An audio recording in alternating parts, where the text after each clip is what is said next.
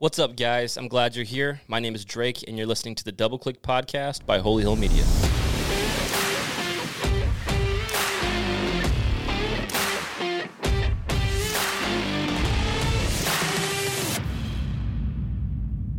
Today, I'm joined with serial entrepreneur and friend Darrell Lerner. You might have seen him as he's been featured in Forbes, Bloomberg, Business Wire, and also made an appearance on the Built to Sell podcast. All rightfully so, as he has a very successful track record.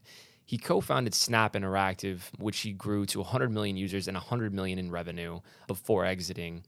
Also, built another app AllPaws. All Pause was the app to help people match with the right uh, dog at a shelter that that fit their criteria. And this app also grew to millions of users before he eventually sold to PetSmart. Yes, the giant PetSmart. And now today, he's the co founder of Saturday. It's a fast growing venture backed location based social app. But he, that's not all he does. He's also a business advisor to startups. Um, he also coaches people on how to, to, to, to, optimize their digital and product growth strategies, personal brands, and for uh, business branding as well. So, this conversation is amazing. I mean, Darrell and I have been friends now for for some time, and he gives actionable, practical advice. It's not just hype, it's not just excitement. He gives practical, actionable advice to to, to grow your business and to, and to and to grow your personal brand. And the conversation we discuss what it's like first of all finding the ideas that are worth uh, putting money into asking investors to get behind uh, that process of, of, of, of, gathering capital to start a business as well as the process of scaling and exiting the acquisition process specifically as it relates to AllPaws and petsmart buyout. This conversation is amazing. Uh, entrepreneurs and, and fans of tech startups alike this one's for you guys. Hope you guys enjoy it Brother, man, it's been a, a long time coming, man. Uh, from countless phone calls, impromptu, you picking up, being available for me as a friend, man, and just countless sessions on Zoom, uh, just giving me your wisdom and reading a ton of your content, man. I have been so blessed by our friendship, man. I've been so blessed by your wisdom, and I've been waiting for this day to interview you for some time coming. How are you, man? I'm doing well. Thank you for your kind words. It's always great to talk to you, and it is an honor and a privilege to finally do your podcast. Thank you, highlight of my summer. Let's go. We've talked about it for a while, man, and so I'm I'm really excited because our conversations end up being so exciting, and I always leave refreshed and, and motivated. And I'm excited for the listeners to finally experience that, man. Um, but I'm also excited to crack into your story a little bit more than we have before, too, man. So listen, I mean co your, your, your resume is huge, man. Your resume is huge. It's amazing. Co-founder of Snap Interactive, founder of AllPaws, both with exits, and now you know you're involved in another project as well. You're doing consulting. You're blowing up on Twitter and LinkedIn. I'm just like, I don't know how many hours you have in a day, man, but I'm trying to get on whatever. Not, not enough. not, not, enough. Always the answer. You can see the bags under my eyes forming. hey, you have some caffeine next to you, right? I do. I do always comes prepared. And, and a few gray hairs coming in. it's just uh, that, that's just part of the job, man. They just come naturally. Man, I gotta ask you, how did you get here? I mean, you're a serial entrepreneur. You you you you're a you're just a, a wealth of wisdom, and you know if anybody follows you on Twitter or LinkedIn, they can tell like it just runs deep, and they can tell that you enjoy it. It's not just something you're just regurgitating. You actually care about it where where does this come from, man? Do you, did your family entrepreneurial, or is this just are you an anomaly? What how, how did you become Darrell Lerner today? Thank you. Uh, I I like to think I'm born with it. You know, I okay. do come from an entrepreneurial family. My my dad was an entrepreneur. My grandfather he worked on Wall Street, but he did some very entrepreneurial things as well. My my brother Cliff is an entrepreneur. You know, he and I partnered together on a couple of businesses. So I think it definitely runs in the family, and I feel like I I always had the bug okay. from you know, from the time I was a kid. I had you know I did the proverbial lemonade stand in the street. I I had a, a travel agency when I was a kid that basically consisted of like maybe booking an air, airplane flight for Amazing. one of my mom's friends or something. But yeah, I've just always been this way always had business ideas always wanted to work for myself and um, you know, it's it's not easy, but I thrive on it, and it's incredibly gratifying when it works out. So I think I was born with it. That's amazing, man. I think a lot of people, I mean, everybody has a different story. And even if you come from an entrepreneurial family, I have a lot of friends who do, and they have no clue about business. It's like they, it just completely skipped the generation or something. And so I know that although even, you know, you might have the experiences, the memories, and maybe even in some of the genes, you still have to develop that. You have to find out yes. that thing that's in you that's unique and, and that moves the needle, man. But, you know, fast forward, I mean, featured in uh, Forbes, Bloomberg, Business Wire. You've been on the Built to Sell podcast. I mean, the, it, again, it runs deep. What what were the elements to get you there, man? we're gonna crack this all open and really try to dissect and understand what makes you tick. But what was the motivation, man? Have you just been excited, uh, you know, from the beginning about building things, or was it the ideas that kind of sparked the ambition in you? It's interesting, you know. Uh, obviously, I'm I'm deep into the startup world and have been for many years. And there's a lot of people who are just builders and so passionate about their products. I've always kind of been more of a businessman first. Hmm. And, you know, I do enjoy, I have ideas, I do enjoy creating them, but I've always wanted to build businesses more than products, I think. Uh, you know, I went to law school. I never intended to practice. I actually started my first startup the la- my last semester of law school and kind of went straight into it from that point. But I always looked at them really, uh, pretty much every product I've done as a business as much as anything else. You know, and, and to your earlier point, I think, you know, it, there's no substitute for experience. Right? You you only learn this stuff from experience. I was talking to someone recently, and we were talking about can you teach entrepreneurship? And you can teach concepts, but for example, there's no way to teach the scenario where you get major press, your app blows up, you're getting thousands, tens of thousands, hundreds of thousands of users all at once. Your servers can't handle it. The product goes down. Your programmers are trying to figure out how to get the site back up or the app back up. Your customers are screaming at you. Everything's failing. Like you can't learn that in a classroom. You can only learn it from experience. And from there, I think it's, you know, who you surround yourself with, who you're exposed to, and I think one of the hallmarks of the most successful entrepreneurs, really, and, and people in general in life that I know is an insatiable desire to learn. Mm. And for those who have that, they just pick things up like a sponge when they're around other successful people. And they're always trying to see how did somebody accomplish what they were trying to accomplish? How was a business built? What can they learn from it? You know, they're reading, they're absorbing. I mean, in this day and age, there's there's podcasts, there's uh, Twitter, there's LinkedIn. There is so much incredible information out there that's available for free. The information's out there if you want to learn, but it's really, you know, I think the biggest way to learn is from experience, just either being around a startup, starting your own side project, throwing yourself in and just learning how to swim. Yeah, I love that. So I want to I, I want to follow up to that though, man, because that's that to me is you, you said two things that really stuck out to me. And again, it comes back down to cultivating that entrepreneurial muscle in you.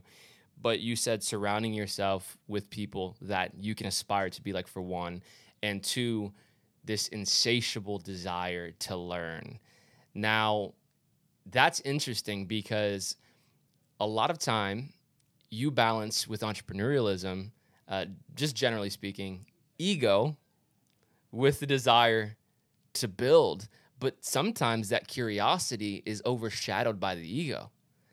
And to where people don't want to learn from people because they don't feel like they can learn from this person because they might be better than that person or they haven't achieved, you know, the standard of success that they think that, you know, they want to achieve. So then it kind of hinders them from actually growing.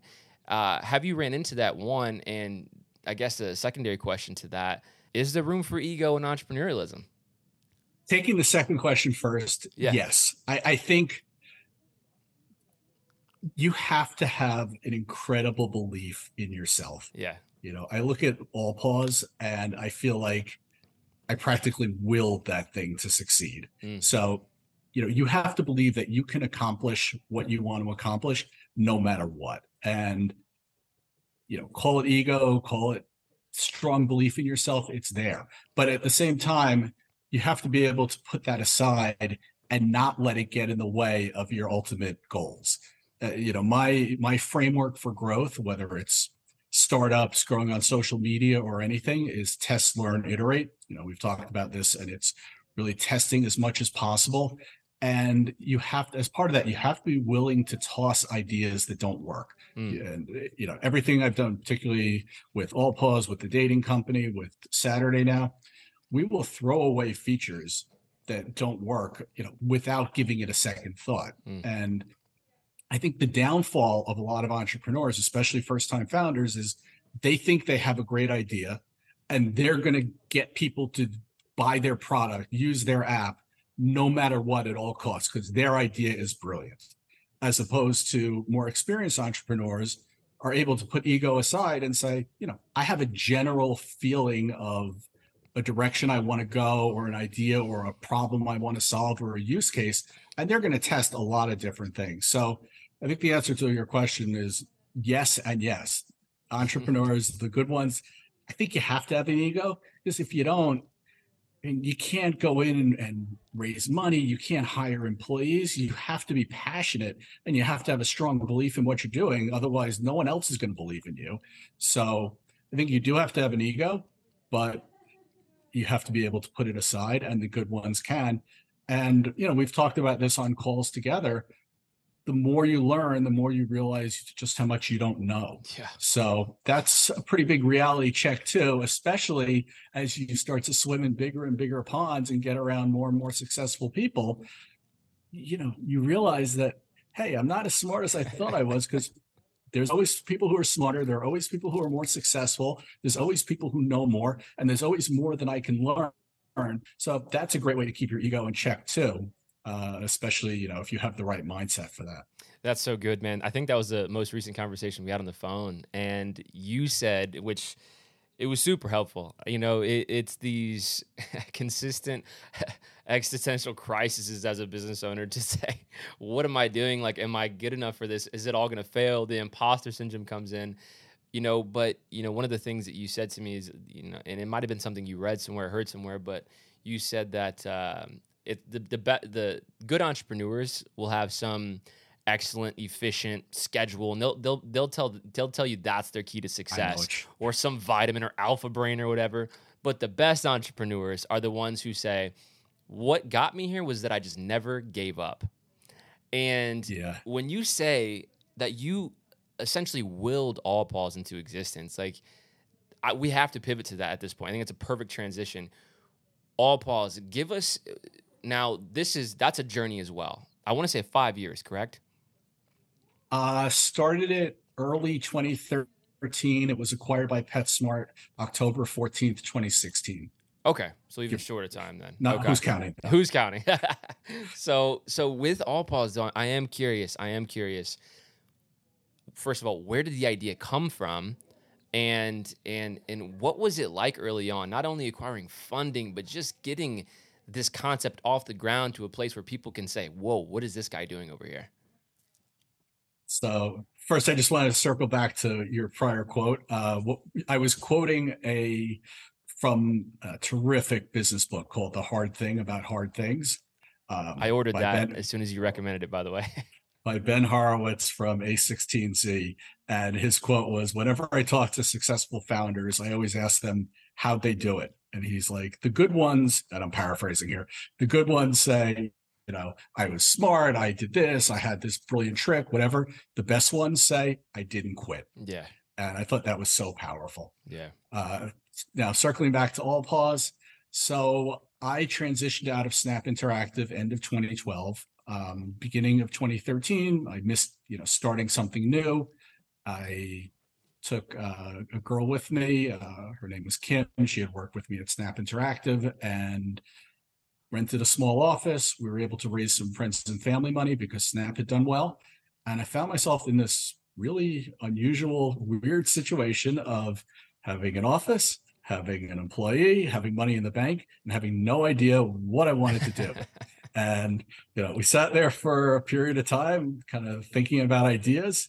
And actually, uh, literally writing them down oh on a piece my of paper. Oh gosh. This is the original? That is the original. Amazing. I found it recently. You can Amazing. see number one is Match.com for, for pets. pets. Wow. And that came about out of I think a combination of things. One, I'm an animal lover. I thought it would just be fun to look at ideas in the pet industry. I was really looking for an excuse to pet a dog every now and then, but uh, yeah, so I thought that'd be a fun thing to do. And Kim at the time, I think, was looking to buy a dog, and she was looking online, and um, the experience was really poor. You know, at the time, Pet Finder was the largest site for pet adoption. They had maybe five search filters, you know, pet type, breed, location, very little. And suddenly the light bulb went off. And I thought to myself, we have spent the last bunch of years building a sophisticated online dating product.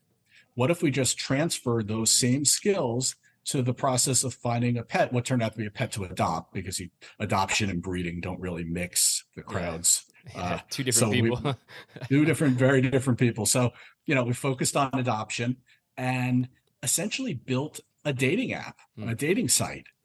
Everything that we did was dating related. Uh, you know, we have 30 different search filters for, you know, when we our email programs, instead of saying, um, you know, hey, Darrell, here are five women in your area that you might like, it's, hey, Darrell, here are five dogs in your area we think you might like. Mm-hmm. So all of our inspiration was taken from online dating sites and essentially just transferring the same skills that we had applied to uh, the dating site to Allpaws.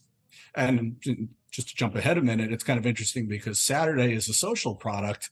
And so, not that I ever set out on this journey for this particular reason, but it's interesting that really every major business that I've had is kind of built around connecting Connect. people or or pets in this case people with pets and figuring out how to improve the the, the search experience, the filter experience to make better connections. Yeah. You know, it, it's unintentional, but it's interesting how skills can, you know, can transfer across different in- industries and, you know, apply to other things while leveraging what you're good at. Absolutely. And so one of the things that you mentioned earlier was that a lot of startup founders are uh, they they kind of pigeonhole themselves by being too bought into an idea.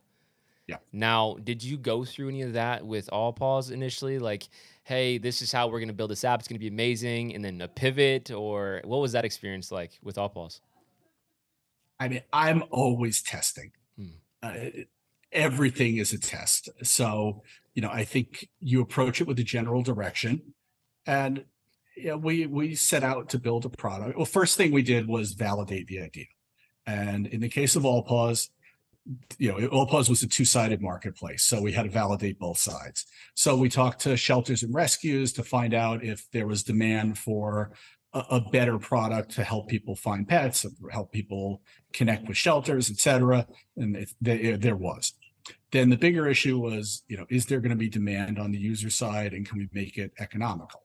So put up a coming soon landing page uh, yeah. Spent a few hundred dollars driving traffic to the landing page through Google Ads, and measured the conversion rate of the uh, the email capture on the coming soon page. Okay. And with a little optimization, we were able to get that up near 35%, which is wow. pretty sick.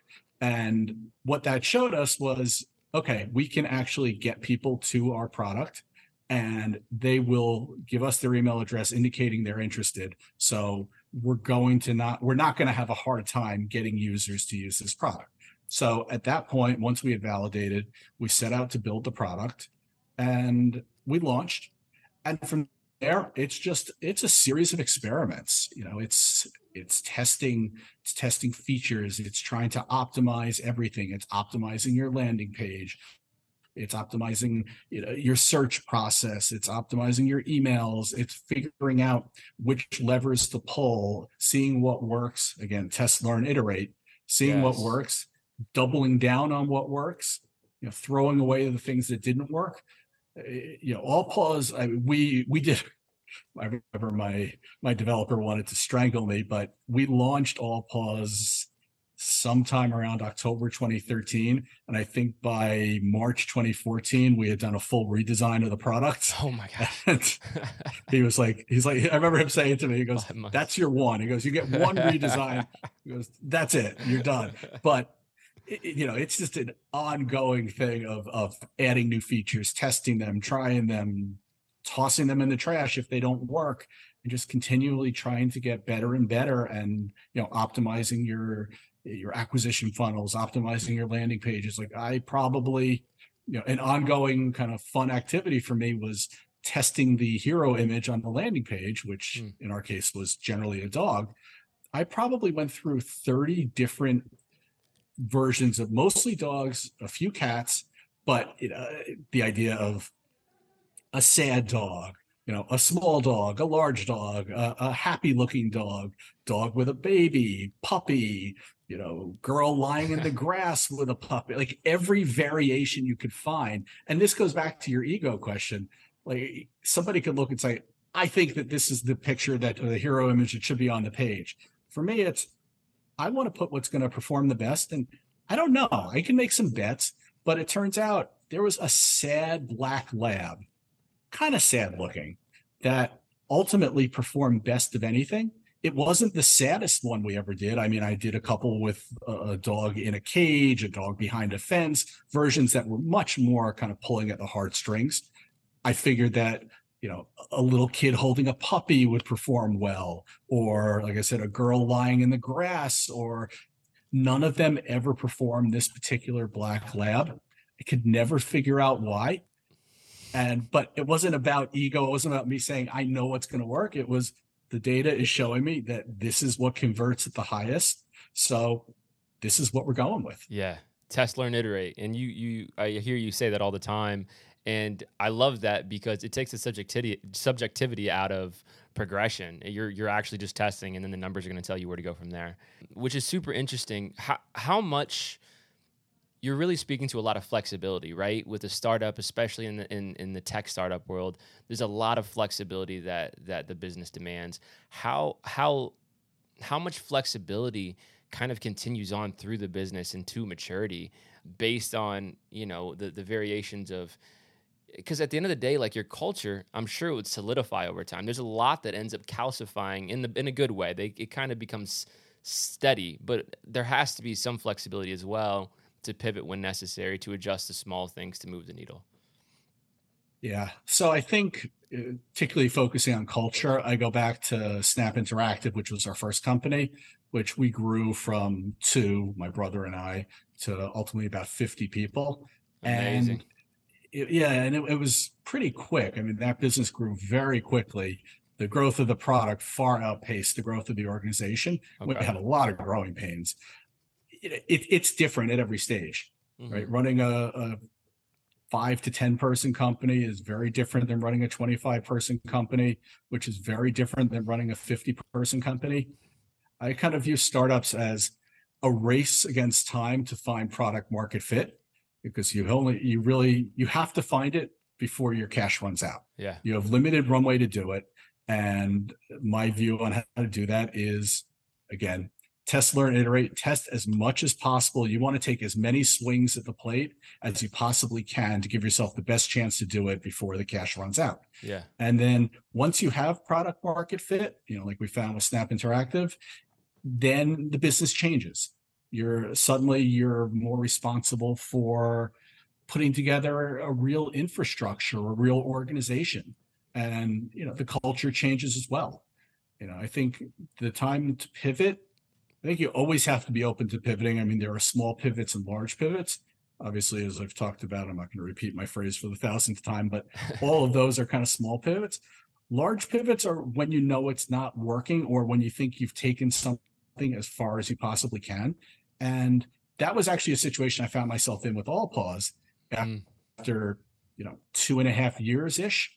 I felt like I didn't know how much further I could take it as an adoption focused product mm. with without a serious raise and without you know seriously increasing the amount of resources behind us i'm not saying we couldn't continue to gain incrementally as we were but i really looked at it i'm like is there a path here to 10xing this business in the next year or two with existing resources and i kind of got to the point where I wasn't seeing it. And I felt like I had thrown every trick in the book at it.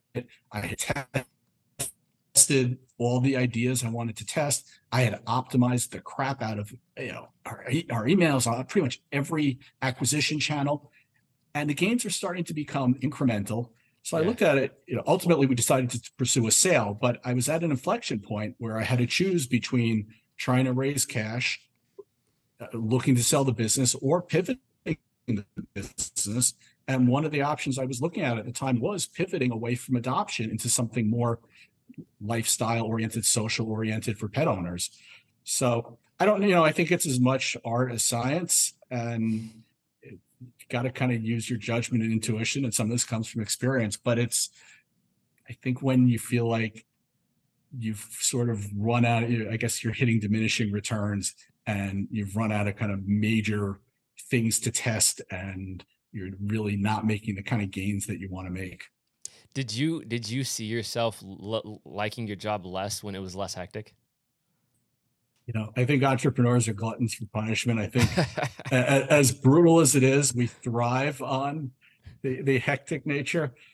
I go back to when I left Snap, there was about a month in between Snap and Allpaws. And I had done Snap for seven years and we built that company up literally from my brother and I, you know, not even having an office in 2005 to, as I said, you know, 50 employees, 100 million users, 100 million revenue. I was, Amazing. you know, at my late 20s, 30s at the time. I had become friends with a lot of the people there. That was a big part of my life. Yeah. And I remember the first, the day I left, uh, I left the middle of the day and I came home I had no idea what to do with myself. And for the next couple of weeks, I, I felt like I had just broken up with a serious girlfriend. Like my life felt so empty and without purpose. There was no, there were no emails to check. There was no 11 o'clock at night work to do. There was no fires to put out. So as much as for years I was sitting there going, God, I need a vacation. I'm so burnt out. I, I hate, you know, that something broke on a Sunday. You know, I missed it. Like yeah. it, it, I didn't know what to do with myself. I was so without purpose. You know, I'll say after I saw the AllPaws, it wasn't quite the same extreme. And maybe it was just the fact that it was 12 or 13 years straight of going at it between the two companies. Yeah. So maybe at the time I was really burnt out. But yeah, I think I think we kind of thrive on this stuff. It's uh, you know, the, I joke to someone, the only thing worse than running a startup is not running a startup.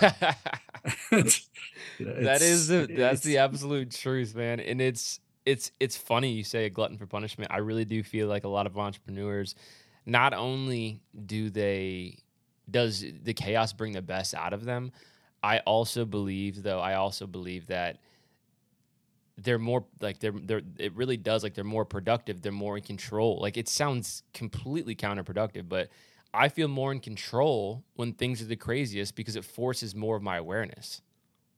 I think that's exactly right. I, I, think you have to be built for it, and and you understand as a business owner too that you have to be able to not only withstand the pressure but thrive under pressure. Yes. And I'm not saying it it can't get to you. Like it gets to everybody at some point, and it's okay to reach out to you know, friends, what therapists, whatever for help. Like nobody's invincible, nobody's a robot. But in general, the people who are good at this are the ones who thrive under pressure yeah. and use that to motivate them. Like I'm the kind of person you know, I was the kind of person who would study for a final exam the night before. I did, you know, you go back to the SATs. My best score on my SATs was the actual exam. Like I need that. I need to, you know, I need that pressure. I need yeah. that challenge to rise to the occasion. So I, I, think for a lot of entrepreneurs, that's that's the case. I completely. And let's put it this way: if if you're not good with pressure and you can't handle pressure, then probably don't be an entrepreneur. There's a lot of there's a lot of easier, less pressure filled ways to earn a living. It hurts so good, right? I mean, it really does. It's it's the perfect saying, perfect way to express it. It's true. It, it is, and I find I find that the, the, the more experience that I gain in business, the more you know. You have to have a thick skin and a soft heart, right? Um, I love that. You, you, have to be able to uh, trek through the storm, but also maintain the relationships as delicately as you would when everything's great And um, you know, one of the things that you've mentioned that I that I'm really curious about, and I think a lot of entrepreneurs are curious about, but when you start when you when you get into the startup world, there uh, considering stress, there's a ton of conversation around investors, investment rounds. You mean you said earlier, hey, listen, we have to do as much uh, Tesla and iterating until we run out of funding. Like, how far can we push this thing before we run out of funding? Um, what's that like? What's it like to not because because i want to tie the, the you know the knot between investment and, and and the acquisition process.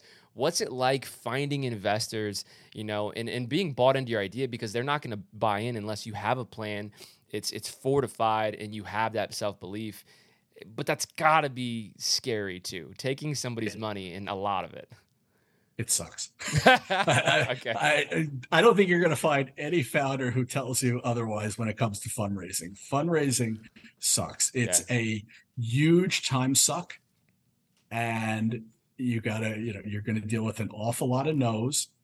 You know, I think as you progress in your career as an entrepreneur, you kind of get more used to the process and it really depends on whose money you're taking. Like i know for example with our most recent app saturday my brother and i are co-founders of that we've turned down investors. Like you become more willing to you kind of know who you don't want to work with who's going to be a pain in the ass. Mm. you also don't want investors who are going to be really upset about losing their money. You know we literally will try to anybody who shows any trepidation we will try to talk them out of investing hmm. and basically say, assume that you will never see a penny of this again. And, you know, don't get me wrong, obviously, if you're pitching a VC or a, a professional, you're going to approach them differently. But when it comes to like angels and especially friends and family, you want to let them know what they're signing up for, which is, you know, 95% of the time, startups fail. Yeah. And they're going to lose their money. So but when it comes to you know the more professional investors, the the VCs and the angels and the high net worth individuals, it's a grind. I mean, there have been many days where you know you do six, eight, ten calls, and you're going back to back to back, and you know you're getting a lot of no's, and a lot of times the no's are very frustrating. It's yeah. you know I really love what you're doing. I this totally resonates. It's just a touch too early for us. I, just need to see this one piece of data. You know, we'd love to lead your next round. And, you know, so in a way, it's a numbers. Look, it, it, unless you're just a unicorn and everyone's throwing money at you, it's a numbers game. And yeah. it's also challenging to, you know, connect with the right investors. And that's something that comes from building and building up your network over time. Yeah. Uh, you know, in the beginning, I mean, a lot of first time entrepreneurs will say to me, like, how do I fundraise? And especially right now when the market for early stage is not strong, it's tough. Like if you're just starting out, uh, you, you got to find people who believe in you, yeah. generally friends and family, and figure out how to validate your idea and get some initial traction as quickly as possible. And uh, because without that, you're going to have a really hard time going to you know, VCs or angels or high net worth individuals. The good news is it's never been cheaper quicker, easier to validate an idea. And there are so many more ways to validate an idea now than there were 20 years ago. I mean, you know, 20 years ago, my first project, it was like you wrote a business plan, you built the product, then you transition to, okay, let's try to validate before. Now we're in a world where there are no code tools. You can, you know, you can build a community and essentially pre-sell something that hasn't even been built yet yes. based on needs and pain points. Yeah. So we're in a very different world. So that does make it easier. But yeah, to go back to your answer, you you have to have thick skin. You have to prepare for a lot of no's. And it's a real distraction to running your business because it's a big time suck. Yeah. And I I, I, I hear a lot of people considering startups. Um, um, you know, I I feel like I'm in a million different like small little networking digital groups where people just kind of throwing their ideas out there. Everybody, even friends I hear talking about their business, always worried about startup funding. And it's interesting to me because I always felt like it's probably the easiest thing to find is somebody that wants to throw money at something, depending how much, of course. But then the other on the other side of it like even you know listening to your your podcasts on on the built to sell podcast and talking to you and other people that are in startup world there's a whole nother side to that investment that says, hey, well, we have to get their money back either at, via like a some sort of loan or they have equity. And so that's a whole nother mix and tier of complication to that that investment stuff and and and, and, that startup funding. What was that like navigating whether or not to decide if you want to make it like a loan based or or giving them equity? Because you don't want to you don't want to water down your equity before you even start. It's true. Yeah. I, the kind of businesses that I've always done have always been equity investments uh, because it's, you know, building, whether it's a, a, social app or a website or those kind of startups typically are, are equity investments or now initial investments are in the form of what's called a SAFE. Okay. Uh, which stands for simple agreement for future equity but they're they're essentially equity investments because those types of businesses don't have hard assets so they can't really get loans which goes back to what I was saying about being discriminating about who you want to work with and who you're going to let in. And you know, some investors look every every founder is going to have a different approach on what kind of help they want from their investors, how often they want to communicate with them. Some want to be left alone, some want to lean on them hard, and everything in between. But yeah, if you're going to take someone's money, they, you know, they'll have rights might be limited, but they're going to be involved. You're going to communicate with them. Yeah. So, you know, we've turned down people where we're just like, they're going to be a real pain in the ass to work with. Yeah. And you just kind of get that sense like, all right, if they're already busting your chops this much before investing, you know, they might be absolutely brutal as investors because you want investor, you're going to go through downturns. And uh, again, most startups ultimately fail. Yeah. You know, some of us have been lucky enough to have ones that didn't, but you need investors. You need to envision that scenario where one day you're going to make the call and tell them, I'm sorry, you know, we tried, it didn't work out. And you need to have people, you know, at a bare minimum, who are okay with that and understand that those are the risks of making these kinds of high risk investments.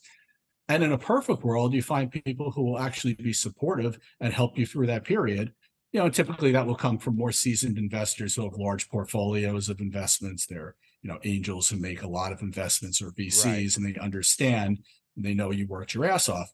But the last thing you want is someone who's going to make your life really difficult when times are tough or even when they're not tough and, you know, always expect to be kept updated in a manner that's not reasonable with, you know, customs and norms or what you're comfortable with. So choose wisely. Yeah. With that said, it's it can be a challenge because money is money yeah. and unless you're in a position to truly choose between you know the best of the best investors the most value add investors it's hard to turn down a check when you're raising yeah. money yeah 100% that, that that makes a lot of sense and what I've learned as well is that there's there's a few different kinds of investors not not only just the the agreement the arrangement but I know that there's non-accredited and accredited investors, and right. accredited are people who have acquired and maintained a certain level of wealth yep. that qualifies them as an accredited investor. Is that correct?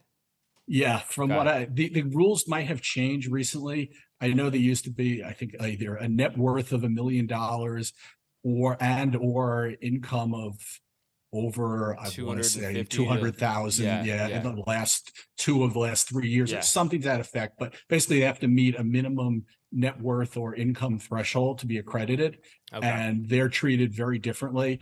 Uh, we're, we're going to get into the weeds on securities law here, but certain offerings you're allowed to have, let's say, up to 35 non-accredited investors, but you have to provide them with additional information and disclaimers Gotcha. Basically, the presumption is an accredited investor is smart enough and sophisticated enough to understand the risk and can afford to lose, whereas a non-accredited investor doesn't know what they're getting themselves into. So you have to go overboard to provide them with material. And this also fits into you know crowdfunding offerings, right. which have become a lot more prevalent these days. Um, I, I, can go in more into securities law, but I don't think you have me here for Reg D offering uh, the 504s, 506s. It's all interesting to me, quite honestly. And you know, one of the things I've been interested about is what like is are these conversations, these types of meetings, what your day to day was before you sold AllPaws? What was that day to day like? And I know it's a sliding scale of uh, entrepreneurialism, like owning a business is such a sliding scale, such a spectrum. When somebody asks me, "Well, what what do you do in a day to day?" I'm like, like ask me any question but that because it changes every single day, and barely is any day the same as another. Yeah, my answer is the same as yours. Okay. It's I, whether it was AllPaws, Snap, Saturday. I mean, we I've had days with Saturday because we we are in the middle of raising capital where the bulk of the day was researching these types of offerings and what's the difference between a you know a Reg D offering and a Reg CF crowdfunding offering and how does that work with accredited and non-accredited investors. That might be the better part of one day. You know, the next day might be focused. Most days are focused on the product. And then as you grow, there's hiring uh, there's every aspect and as you know as a you know founder slash ceo you're wearing a million different hats especially in the early days. And that also goes back to the difference between a 5 10 person company and a 50 person company. But you know in a 5 or 10 person company the founders and ceos are doing everything or at least should have the attitude that no job is beneath them. Yeah. You know i think back to snap interactive my first company you know, there was a day when we finally moved into our first real office. Uh, myself, my, my brother, my dad, who was involved, and our good family friend Jim, who was our controller. We literally were carrying furniture, you know, from like my my dad's my parents' basement into uh into the office. And we're sitting there they and the our employees are watching us like carrying a couch and lugging a couch up the up the steps. And you know uh, that i think sets the tone. Yeah. I think it's that's, really that's important to show that hey as a founder as a ceo no task is beneath me at the early stages because we're going to do whatever it takes to make this thing work. That's so good man. And so as as you have that mindset as it's growing especially in the short time that it did what was your filter your rule of thumb to delegate and to hire out? Because at the end of the day, w- when you're building something so fast, you're you're you, you the CEO, the founder, the owner has to be very reactive. You have to have the capacity, the the margin to react. So you have to delegate most of what's done in the business. How do you filter that out to know what to delegate? It's hard. I mean, I go back to Snap where we grew up to 50 pretty quickly. Yeah. You know, some of it right, like like anything else, some of it at one day is wow, we really need this will be near and dear to your heart, you know, a dedicated chief marketing officer. Mm-hmm. And it's on the list. And it's one of the 50 things on the list. And maybe you go after it, and maybe two weeks later it just got pushed down the list and it didn't become as big a need.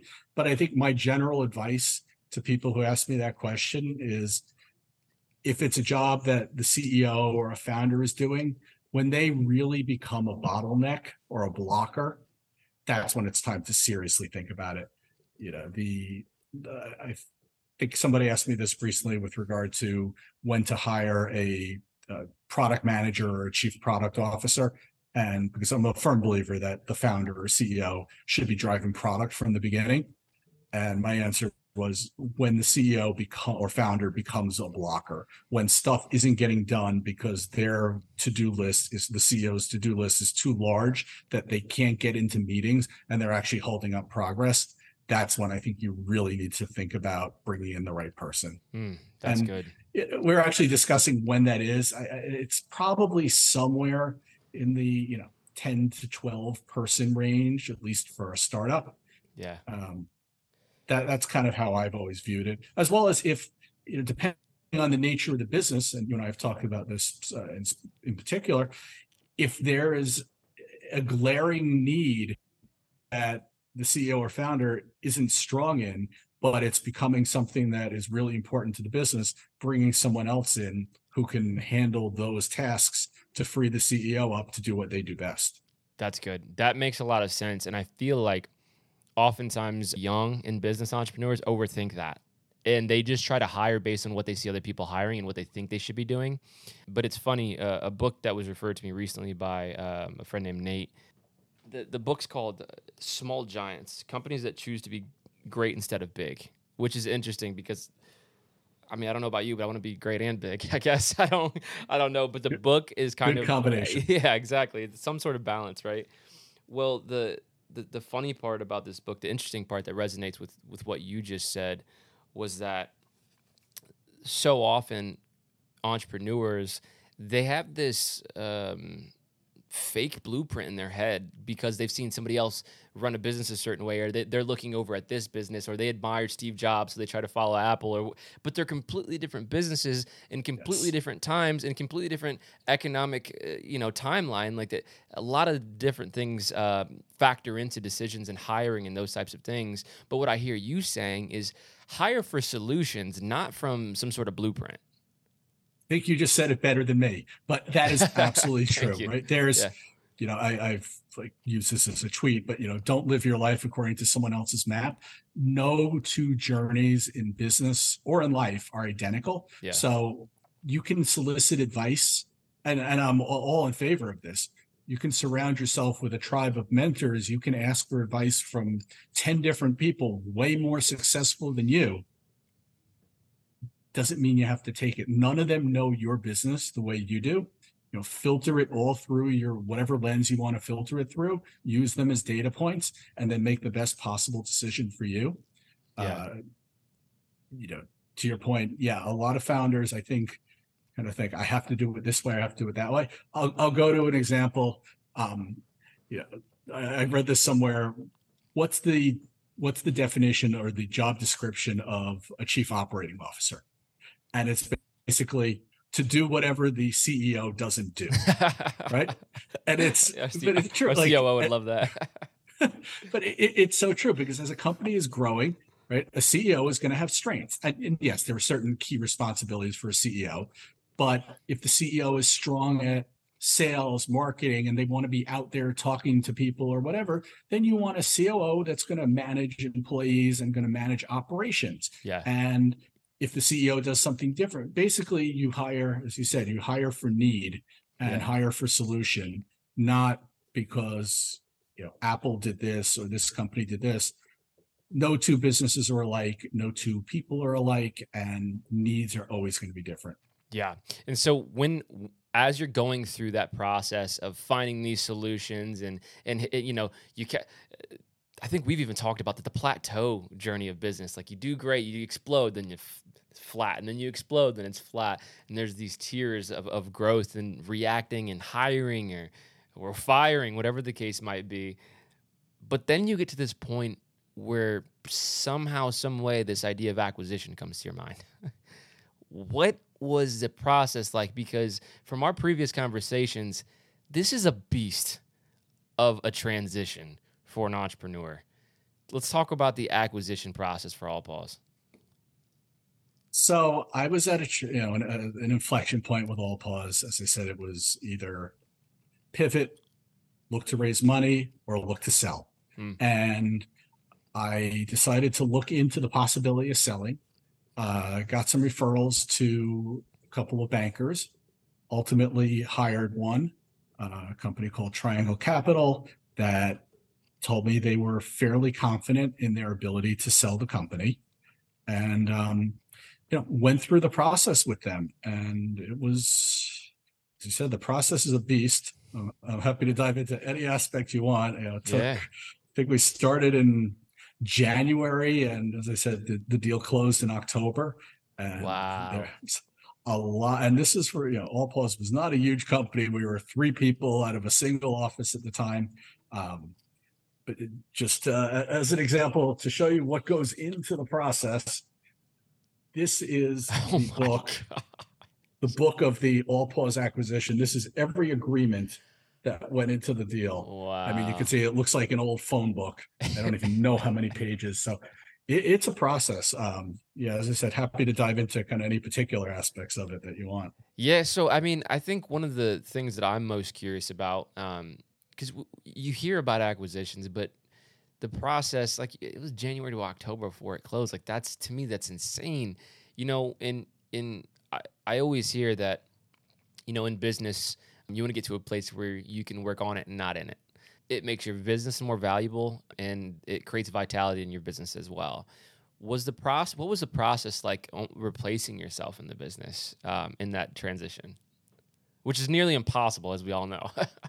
yeah, that was with, with AllPaws. That was impossible essentially because we were by the time we sold, you know, two and a half people. So there was no way to replace me, which presented some challenges because I remember early in the process telling the bankers that once we sold, I didn't want to work for an acquirer. I'm never working for anybody. And they're like, you can't say that. Um, they're like, at the very least, I mean, they kind of coached me on how to answer it, but they said at the very least, you're going to have to agree to stay on for some kind of transition period. Okay, like to consult. That was what it was supposed to be.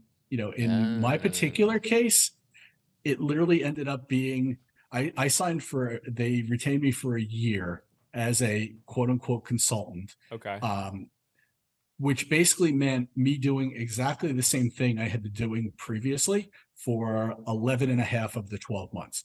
I just ran the business as before. I mean, I had been paid already, you know, deal closed. I no longer owned it, but I was doing exactly the same thing I was doing. I was continuing to run, manage the business, performing the same tasks. And it wasn't until month 12 that they brought on a replacement who I had to spend training. So you know, I'm sure every deal is different, but for me, you know, they they told me originally that they were going to look to bring somebody in sooner than later, and I'd work closely with them. Blah blah blah. Now, you know, for 11 months, they just left me alone to keep doing what I was doing, and yeah, I would talk to them, whatever, every week or so, and kind of check in, and we would try to align on goal, mutual goals. But for the most part, I was just managing day to day the same way I did previously.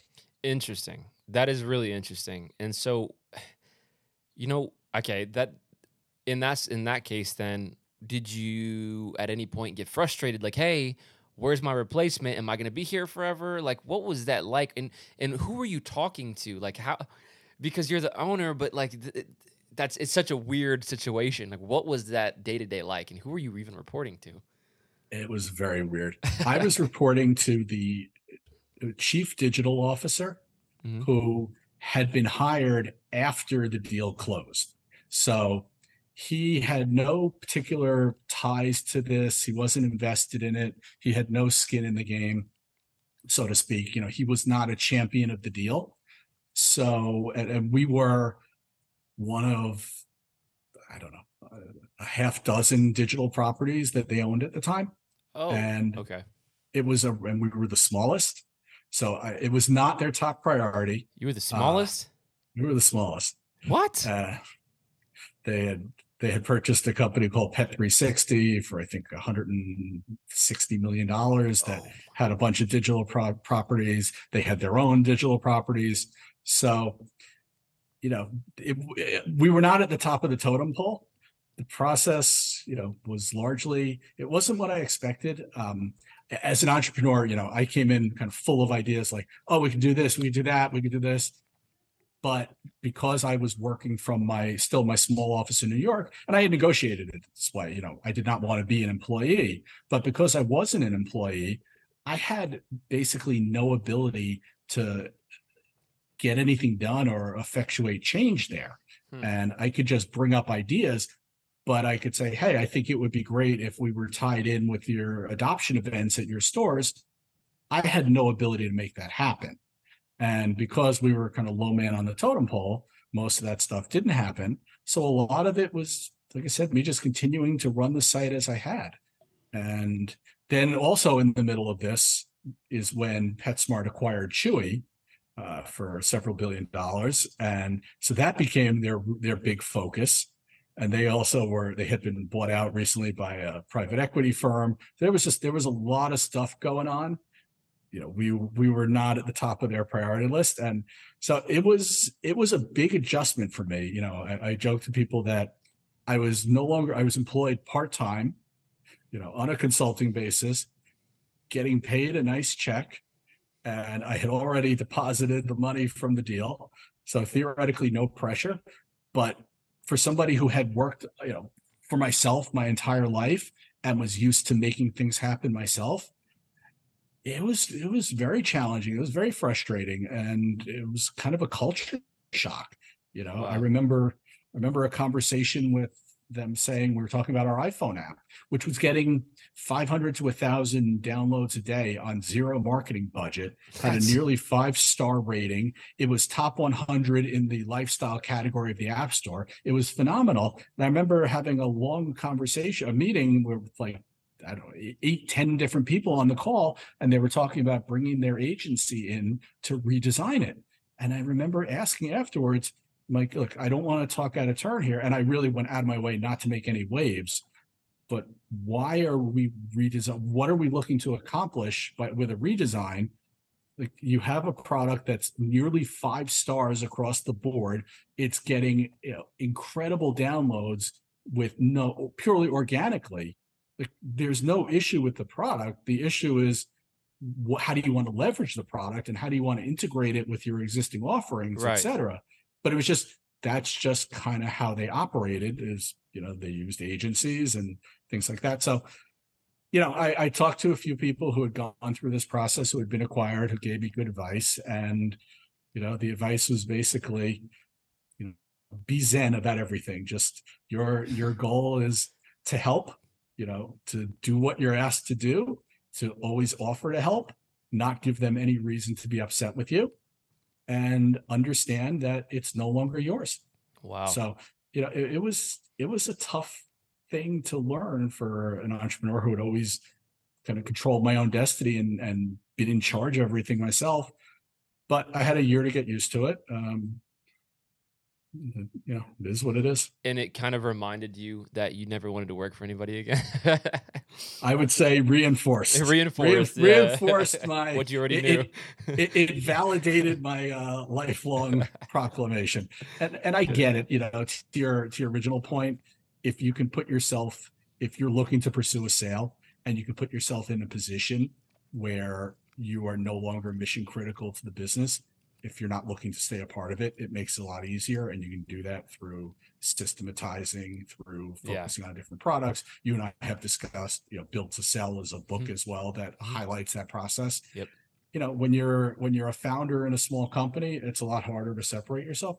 Different acquirers have different goals too. You know, That's some true. want to acquire you for the some want the team, some want you, some want to acquire you because they want you to be heavily involved and and run a department or and some you know and fortunately in my case the the two who made the final bids for us they both wanted me around for one year. And you know as long as i was you know not an employee and as long as i was able to work from home and in that case working from home meant being in new york as opposed to you know being in their office wherever they were located that was fine for me. I could live with that. You know it's interesting to me that you were able to do what you did with AllPaws three employ two and a half employees because one was a contractor, and I, I mean I'm sitting here thinking, well, there's a team of six here, and we weren't doing nearly as much as you guys were doing in revenue. It, it, it's completely different concept, but it just it blows my mind. Now with that though, a small team, when you when you approached that person that was going that agency that was going to help you sell the business did they kind of do an assessment and say, hey, these are the things we need to change before selling? Or was it like, hey, we're ready to go now? What was that process like? No, uh, there was nothing that uh, about changing. You know, they're they're a bank. They their experience with selling businesses, they were a little skeptical, not because of anything that needed changing, more because you know we were small comparatively small on the revenue side. We were doing low seven figures in revenue. Um, so it wasn't a huge revenue business. And it's crazy to hear you say that, but continue. Sorry. Yeah. Well, I mean, you know, they're, they deal with a lot of companies. They're middle markets. So they'll deal with companies that are doing, you know, 50 million, 100 million in revenue, That's 20 crazy. million, whatever. Um, they were more trying to figure out is this a business they feel that they can sell? And they really kind of had to get wrap their head around what made us different, you know, what our unfair advantages were, what the marketplace was like. And Richard, who was the lead partner there, who I worked with, I remember him saying to me, they called me in for a meeting finally, and he said, We were skeptical, but I got to tell you, you know, after meeting you and talking to you and hearing you discuss the business and hearing your vision for it, et cetera, I think we can do this. Wow. We'd like to take the assignment. So you your passion, your belief in this product, and honestly, your love for dogs. Like that's a thing. Like let's talk about that, right?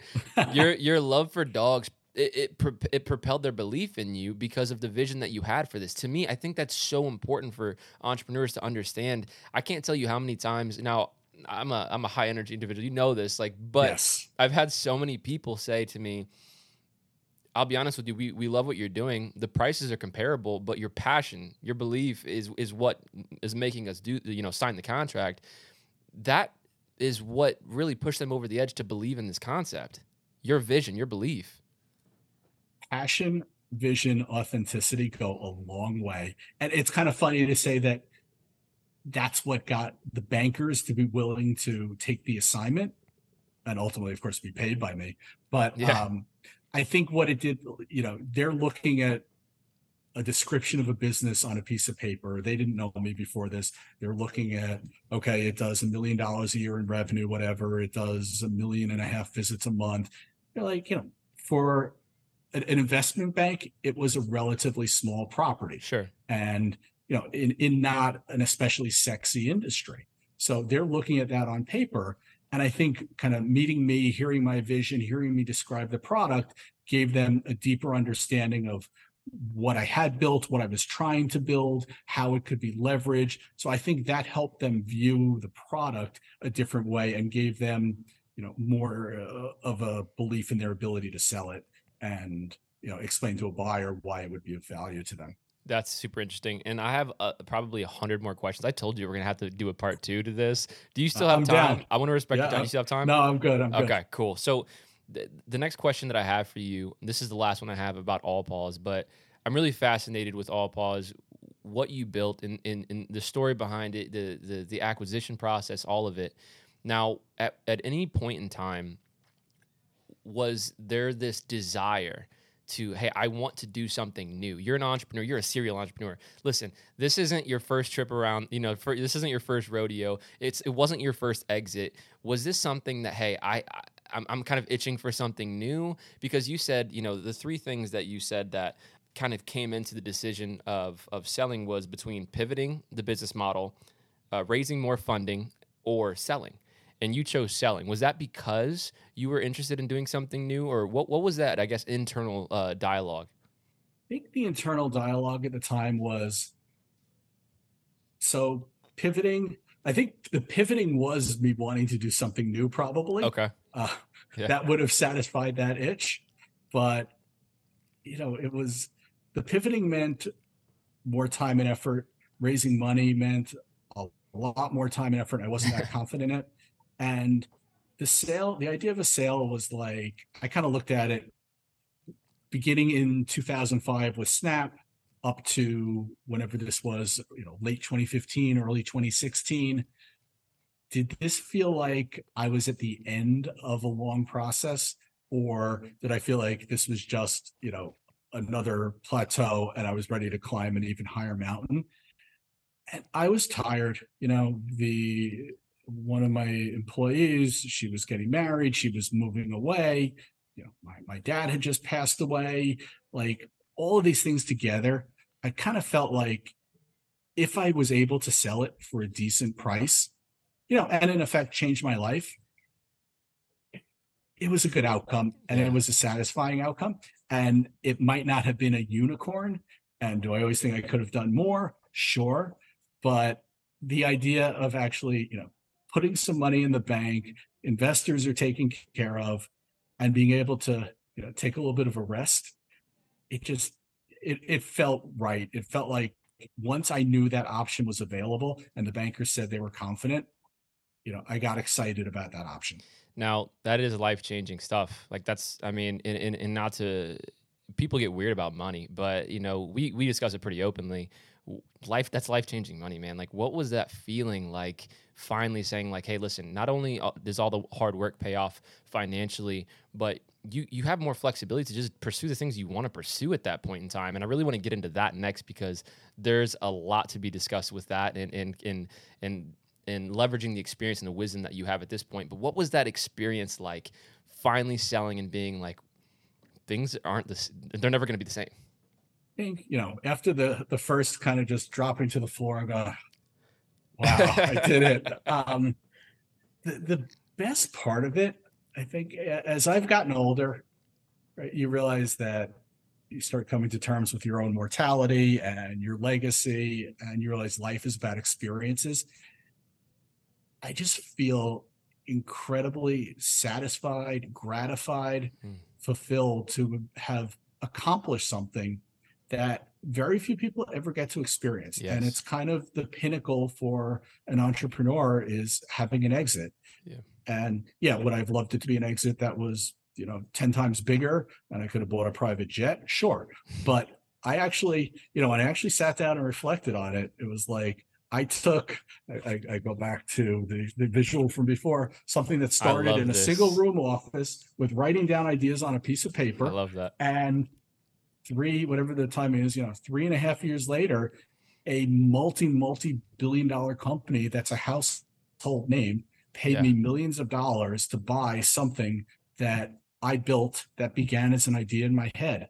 And that's just, you know, it's an incredible feeling of accomplishment and satisfaction. And it's like, no matter what I do the rest of my life, no one can ever take that away from me. Yeah. And I got to experience something that very few people ever experience and you know whether it's for credibility or bragging or whatever you want to call it on a linkedin profile or just conversation i feel like that's a piece of me now that defines me like yeah. i'm i'm an exited entrepreneur it's so i think the thing that stuck out for me just was you know how gratifying and rewarding that was and life changing in that sense you know, yeah. much more than the money money yeah. comes and goes and there's other ways to make money but like I said, nobody can ever take that away from me. And you know, I did it. It was a real feeling of like, holy crap, I did it. Yeah, I mean, um, a huge brand that everybody knows about believed in your idea and said, "I we want this," and we're actually willing to pay a lot of money for. it. Like to me, that is like.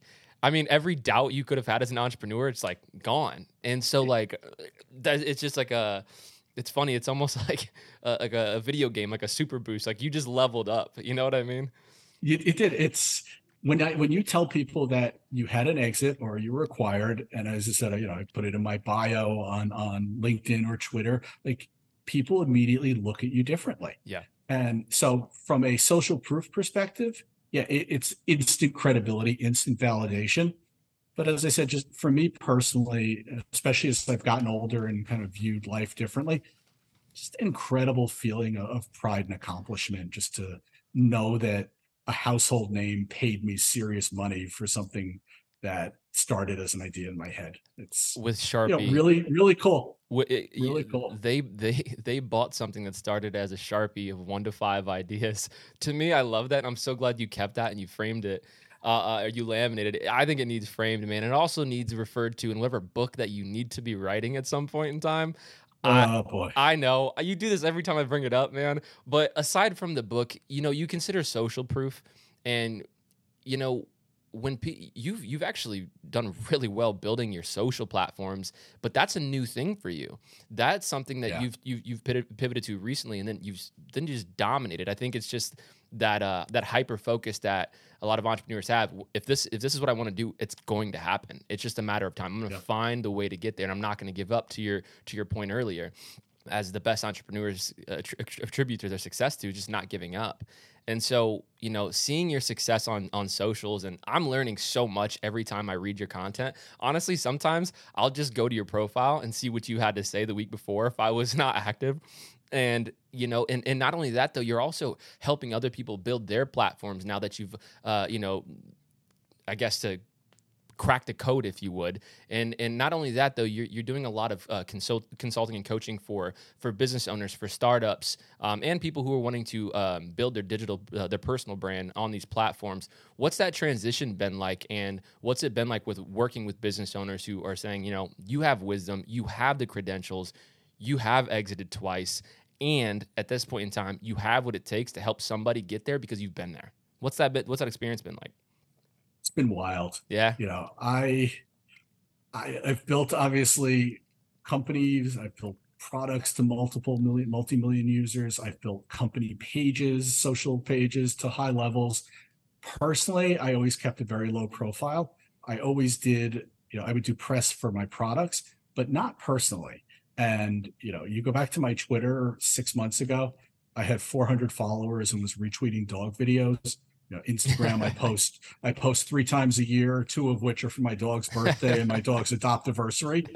So it wasn't really my thing, but you know, again, you talk about wanting to explore your creative side, and I've accumulated a lot of knowledge and wisdom over the years, and I've I did a lot of informal advising, and I thought it would be nice to actually do this more seriously and work with you know larger companies who could actually afford to pay me. Yeah. So I thought the best way to approach this is I'm going to build an audience online, and that wasn't the only reason. Like I am convinced at now the power of building an audience and building a personal brand i view it as so powerful that i was willing to sacrifice my anonymity for it mm. so you know i've spent the last six months building up my social presence i've grown on twitter from you know, 400 to 21000 in a few months uh, linkedin as you've seen getting a lot of a lot of engagement and just starting to share some of this wisdom and it's interesting i mean i posted something on linkedin a few days ago uh, like five uh, on Twitter as well. You know, five ways to validate a startup idea. Yes, and, I saw that. Yeah. And yeah. I actually got like three or four different companies reach out and they're like, this is the kind of thinking we need. Are wow. you available for advising? And yeah, I, I am. I mean, I'm very selective in who I work with. It has to be somebody that I really enjoy talking to because if we're going to get on a Zoom call, it's not something I have to do. Yeah. So if I'm going to get on a call once a week, I want to really enjoy talking to that person. Yeah. And more importantly, it has to be somebody I can really help. And so I feel rewarded doing it. But, you know, I've been enjoying doing those, taking kind of clients on a case by case basis. And now with what I've done on social, I'm getting people asking me if I'm willing to help, you know, coach them on on how to grow on Twitter or how to grow their personal brand. And I'm really enjoying that too. And you know, to your original point, yeah, I've taken the same mentality that I approach startups with and applied it to social. Uh, my approach, you know, to Twitter is test, learn, iterate. Yeah. And you know, to LinkedIn as well. Uh, so I'm a little behind on LinkedIn as compared to Twitter, although let's see where I am in six months. But it's all test, learn, iterate. It's see what's successful for, for other people, see why it's working, really try to work out why it's working, then figure out how I can apply it myself. And, you know, I mean, I, I you've seen my content. I post a lot of business advice, a lot of startup advice, entrepreneurship advice, a lot of mindset stuff. Yeah. But ironically, my far and away biggest thread was about a month ago on Twitter, and it was a Didn't video Elon, thread Yes. Okay. I, yes. I wanted to bring this up. Go ahead. I'm sorry to interrupt you. Yes. This one was, this one good. gets me. I think you sent me a text that day when it happened too. I was yeah, like, I because I mind was blown. Away. Yeah. This was uh, a, a video thread. It was business lessons that you can learn from Breaking Bad. Yes, yes, yes, yes, yes. And it was just kind of like, uh, you know, for all of my like detailed, here are five ways to validate a startup idea, and you know, here's how you can test your landing page, and here's a deep dive into the economics of online dating. This is just a fun, yeah. you know, fun. Uh, let's post a few Breaking Bad clips and kind of uh, do the juxtaposition between how awful the characters are versus the business lessons you can learn from it. And the thing went crazy viral, got yeah. nearly 4 million impressions. And all of a sudden I look up and there's a comment on it from Elon Musk. Elon stinking Musk. Yeah. This just happened. And, you know, again, you talk about those experiences where I'm like, six months ago, I had no presence at all. I was not writing online at all. And now Elon Musk is giving me, you know, emoji responses to a tweet. So, you know, it's wild, it's surreal, it's out of body, it's out of my comfort zone. But it's also a case of when I started this, I was like, I'm going to succeed at this. I don't know yeah. how. I don't have a game plan. I don't have a framework, but I'm just going to figure it out. Yeah. And I did. And again, it goes to the original points of, you know, test, learn, iterate as a framework, but also that incredible belief in yourself and that will to succeed and really just doing whatever it takes to make it happen if you're devoted to it. That's so, man, uh, that's that right there. I'm to actually make a note to clip that one at one minute and or one hour and 13 minutes. That right there, what you just said, I feel as if that that's something that if any entrepreneur can assume that confidence and that awareness that you just explained, the the ability to succeed just it, it grows exponentially because it really just is a commitment to the process. We're going to figure it out. And yes. and it, it, seems as if so many of the the startups that I'm familiar with, you know, the smaller ones that you know you, you see your friends or your family members have, they just give up too early. They give up. But you know, we're talking about you know test learn iterate this commitment. I'm going to find a way to get to where I want to be. And it's funny, I just we just did a little training. We do this once a month. It's Operation Excellence, and the team we take turns teaching each other whatever uh, career lesson that comes that's been on our heart recently that month. Today it was understanding and defining goals is finding clarity around what I want to accomplish, why I want to accomplish, and and and then the distance between me and that goal, and how will I know when I'm there? And so, you know, fast forward now, this was a few weeks ago, but that post had 2.8 million impressions, 11,000 likes, uh, 2,160 um, uh, retweets, and then 188 comments. And that was weeks ago. Yeah, I think it ended up at around 3.8 million. Uh, I don't know the likes and comments, but 7,000 plus bookmarks. That's um, crazy. Um, and, you know, it, it all actually, I think, goes full circle to where we were before about um, just, you know, how to balance ego with, or, you know, how ego factors into this. So it's, this was a case of the ego saying, I'm going to be good at this. I'm going to figure it out. I'm going to grow quickly I don't know how I'm going to do it, but I'm going to do it with yeah. that you know incredible sense of confidence. But the flip side is being able to acknowledge I have no idea what I'm doing, so I'm willing to talk to people who have done it before, who are better than me at this, learn lessons from them, ask their advice, take their critiques, and try to learn from them. And that's what I've done. I mean, I've gotten to know a lot of creators. You know, thankfully I have a decent network, so I was able to kind of start and ask for intros and referrals.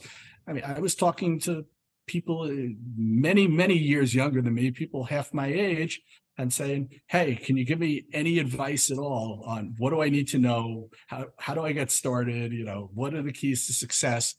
Right. So it, it's the the ego comes into play in I'm going to do this. I I'm positive of it, but also being willing to ask for help and take the advice of people who are much smarter than you at it and learn from them. Yeah, speaking of taking advice from people much smarter, uh, you've been so helpful with with uh, you know. I know we're a smaller business than you're typically working with, but you've been gracious enough to speak into you know my you know my experience as an entrepreneur and kind of navigating. We've had plenty of calls, uh, some impromptu. We're like, hey man, what do I do right now? And and and some of the advice that you've given me has been so not not I think helpful is an understatement. I think it's been fundamental to shaping my awareness as an entrepreneur, and I think maybe that that's in your intent. I'm not exactly sure, but I know that everything that you you do suggest it comes in this is what I recommend. And here's the deal it's coming from my experience, but you also are giving me the opportunity to say, hey, listen, if you want it, you want it, you don't, you don't. You know, there's humility in that as well. But on the flip side, too, it's always very practical. What I hate, what I hate is when I, you know, you, you hear on social media influencers or mentors, and they give you this like, advice that you don't know what to do with it. You're just like, that sounds great and that's fun and you motivated me, but what practically can I do with this? And you're really good at giving practical advice to actually move the needle. And I think that's that's that's what separates you.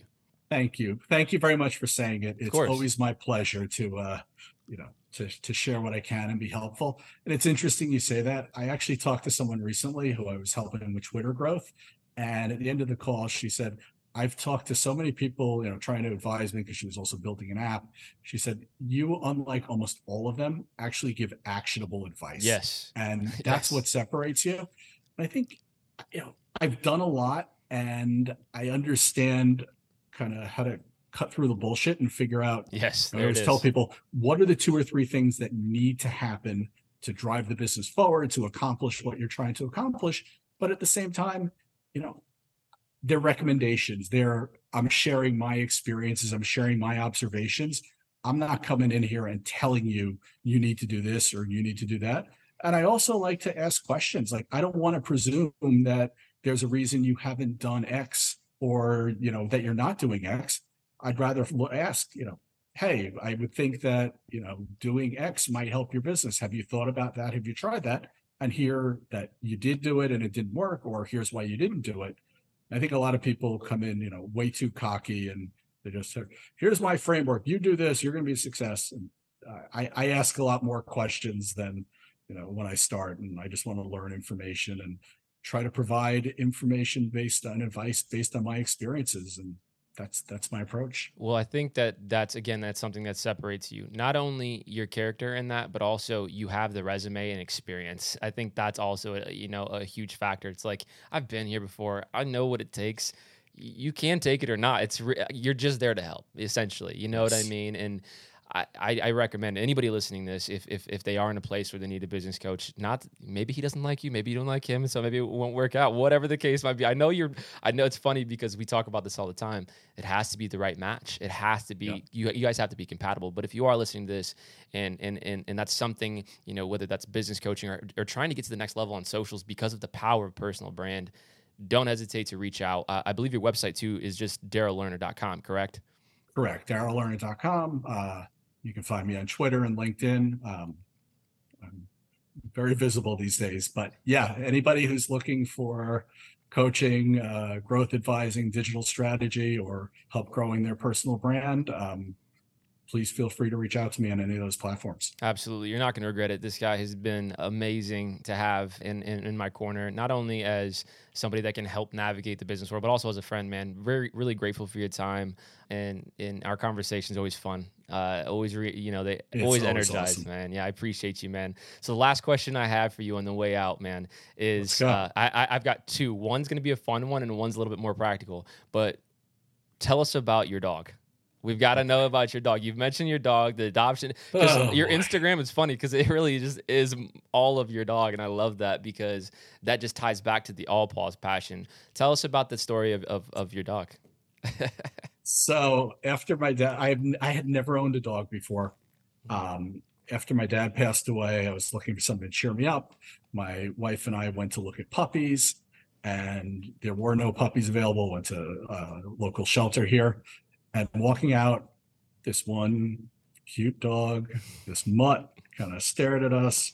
My wife was like, "Oh, this one's kind of cute," and you know, they come over. They're like, "Do you want to take her out and play with her?" Sure. Do you want to take her on a walk? Sure. Do you want to go in a room with her? Sure. You know, three hours later, we find ourselves in the car with this crazy dog who's jumping up uh, up and down and all across the seats, and she is she's a nightmare. Uh, she she I love her to death. She's part of the family. She has seven dog beds in our house. Amazing. And, you know, eats better than we do, and we treat her like a queen. But she has tremendous fear-based aggression. Mm. There's literally five people in the world that she can be around without going crazy. Um, she's on Prozac. She's seen behavior vet. She's been through three trainers, wow. and you know, so she is a very challenging pet. And as a dog expert that I spoke to later said, it's a good thing that she was your first dog because you guys were too stupid and naive to know to return her. you know, and when I uh when we were at the shelter and we saw on the card like doesn't belong in a home with small children, you know, should be an only dog, requires a special leash, uh, leash you know, we didn't know enough to really understand what these things meant. And when they told us that she had been returned and we asked why, and they said allergies, we just said, oh, okay. Well, I'm willing to bet a serious, serious amount. I bet all my uh, AllPaws winnings that the reason for the return wasn't allergies. So she is, uh, like I said, she's adorable. We love her to death, but she is a very challenging member of the family. And and what's in, what's what's her name again? Kona. Kona. I love that. And that's K O N A? K O N A, uh, named after we went to Kona in Hawaii, Hawaii on our honeymoon. So we always just said if we ever get a dog, Kona would be a cool name. I love that so much. I love it, man. I love the story. That is hilarious, first of all. My last question for you, man. What's what's something that maybe it's a general piece of advice that every entrepreneur can hold on to no matter where they're at in business no matter how old they are how old they are in business and no matter what industry they're in that you have found to be you know foundational in your success? General question man. Take your time to think about it if you have, if you need it. Well my, my normal answer would be adopt a framework of test learn iterate but i've yeah. said that 75 times on this call. So but it is true. I believe yeah. that that framework is the underpinning for growth in almost any aspect of not only business but life. Yeah. You know, beyond that, I think really you know, a few things. Now that you're getting me rolling. Yeah, please. One, one is learning how to ruthlessly prioritize. Mm. You know, especially as you get more experienced in business, you realize that there are a few things that move the needle and most don't. And you have to avoid you have to focus on the things that do the one two or like I, I always say to people I'm advising what are the one two or three things that absolutely must happen in the next six months to drive this business forward? And then focus there. And you know as a younger founder you tend to get distracted with shiny objects. Mm-hmm. it can be partnerships. I mean i have a million examples of partnerships and and you know working a deal with a celebrity and something like that and it sounds all cool even just getting PR, none of it drives the business forward. Yeah. So, you know, ruthless prioritization. And it also applies in life, especially as you get older. You know, when you're younger, you're taught to run toward opportunity. And as you're older, you learn you have to learn to say no. You have to set boundaries around your time, around what you'll accept. And so saying no becomes much more important than saying yes. So I think learning, as I call it, ruthless prioritization is really important.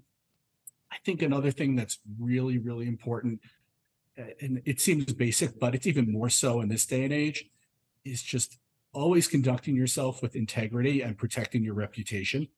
The world is so interconnected now, especially with social media. And you know, you're never more than a couple of connections away from finding out a piece of information that you want to find out or from you know, learning a piece of information if you want to learn it about somebody. You know, reputations take years, decades, lifetimes to build. One stupid mistake can destroy it. And you know, news really does travel fast. Uh, like there have been countless times, and I've been on either side of this equation where we've been talking about a person or something, and either I found out information about them from somebody else that they were surprised to learn that I knew, or the other person knew information. You know, we would say, uh, actually, our, our lead investor was asked us, um, or somehow a, another name in the space came up, and we were mentioning them, and she's like, "Yeah, I already reached out to him." Like, so I, I know what you guys have been talking about. So it's kind of like you know, don't lie. Yeah. Like, just you're gonna get caught. Yeah. And it'll catch up with you, and it'll destroy you. So I, I think those are probably the other the other two things. And yeah. I love that. So ruthlessly prioritize, protect your uh, integrity and protect your reputation and test, learn, and iterate. I love it, man. And I'll add one more. Yeah, please. Don't be afraid to push yourself outside your comfort zone. You know, online writing for me is a perfect example. It's so outside my comfort zone, but the last six months have been you know, life changing and transformational and have opened up connections. I, you and I are a perfect example. Yep. We wouldn't have connected if I didn't start on this journey. Yep. And I've just met so many people and you know, it's helped me in other ways too, but just being willing to take those risks, especially making, you know, asymmetrical bets, those can be huge in life. Putting yourself out there, taking those shots where, you know, the return can be huge, really worth it. On the other one, it sounds like a platitude, but it's true. Whatever you're thinking about doing, just start. Just start. The only way you can, there's never a perfect time. You can always find 500 different reasons not to start something. I go back to online writing again. The timing was never right. I didn't have the time. I didn't know what I was going to talk about, blah, blah, blah, blah, blah, blah. The only way to really throw yourself in is just start. Just start, start learning, start iterating, and you know as they say jump out of the plane and figure out how to open the parachute you know along the way. I love it man. I think that's a perfect place to end man Listen, this was a small masterclass in entrepreneurship. I appreciate you, man. Again, I appreciate your wisdom, but I also appreciate your friendship. And again, if anybody out there is looking for any sort of consulting, whether that's business consulting or learning how to grow and leverage your personal brand, please reach out to Darrell. Man, thank you so much. We're gonna have to do a part two because I have like eight other questions I wrote down we didn't get to, but we'll make time for it, man. Thank you so I, much. I would absolutely do a part two. And Drake, it was an honor to be on, and it's always great to talk to you. Thank you, brother. Thank you for your time, and we'll talk again soon. Okay.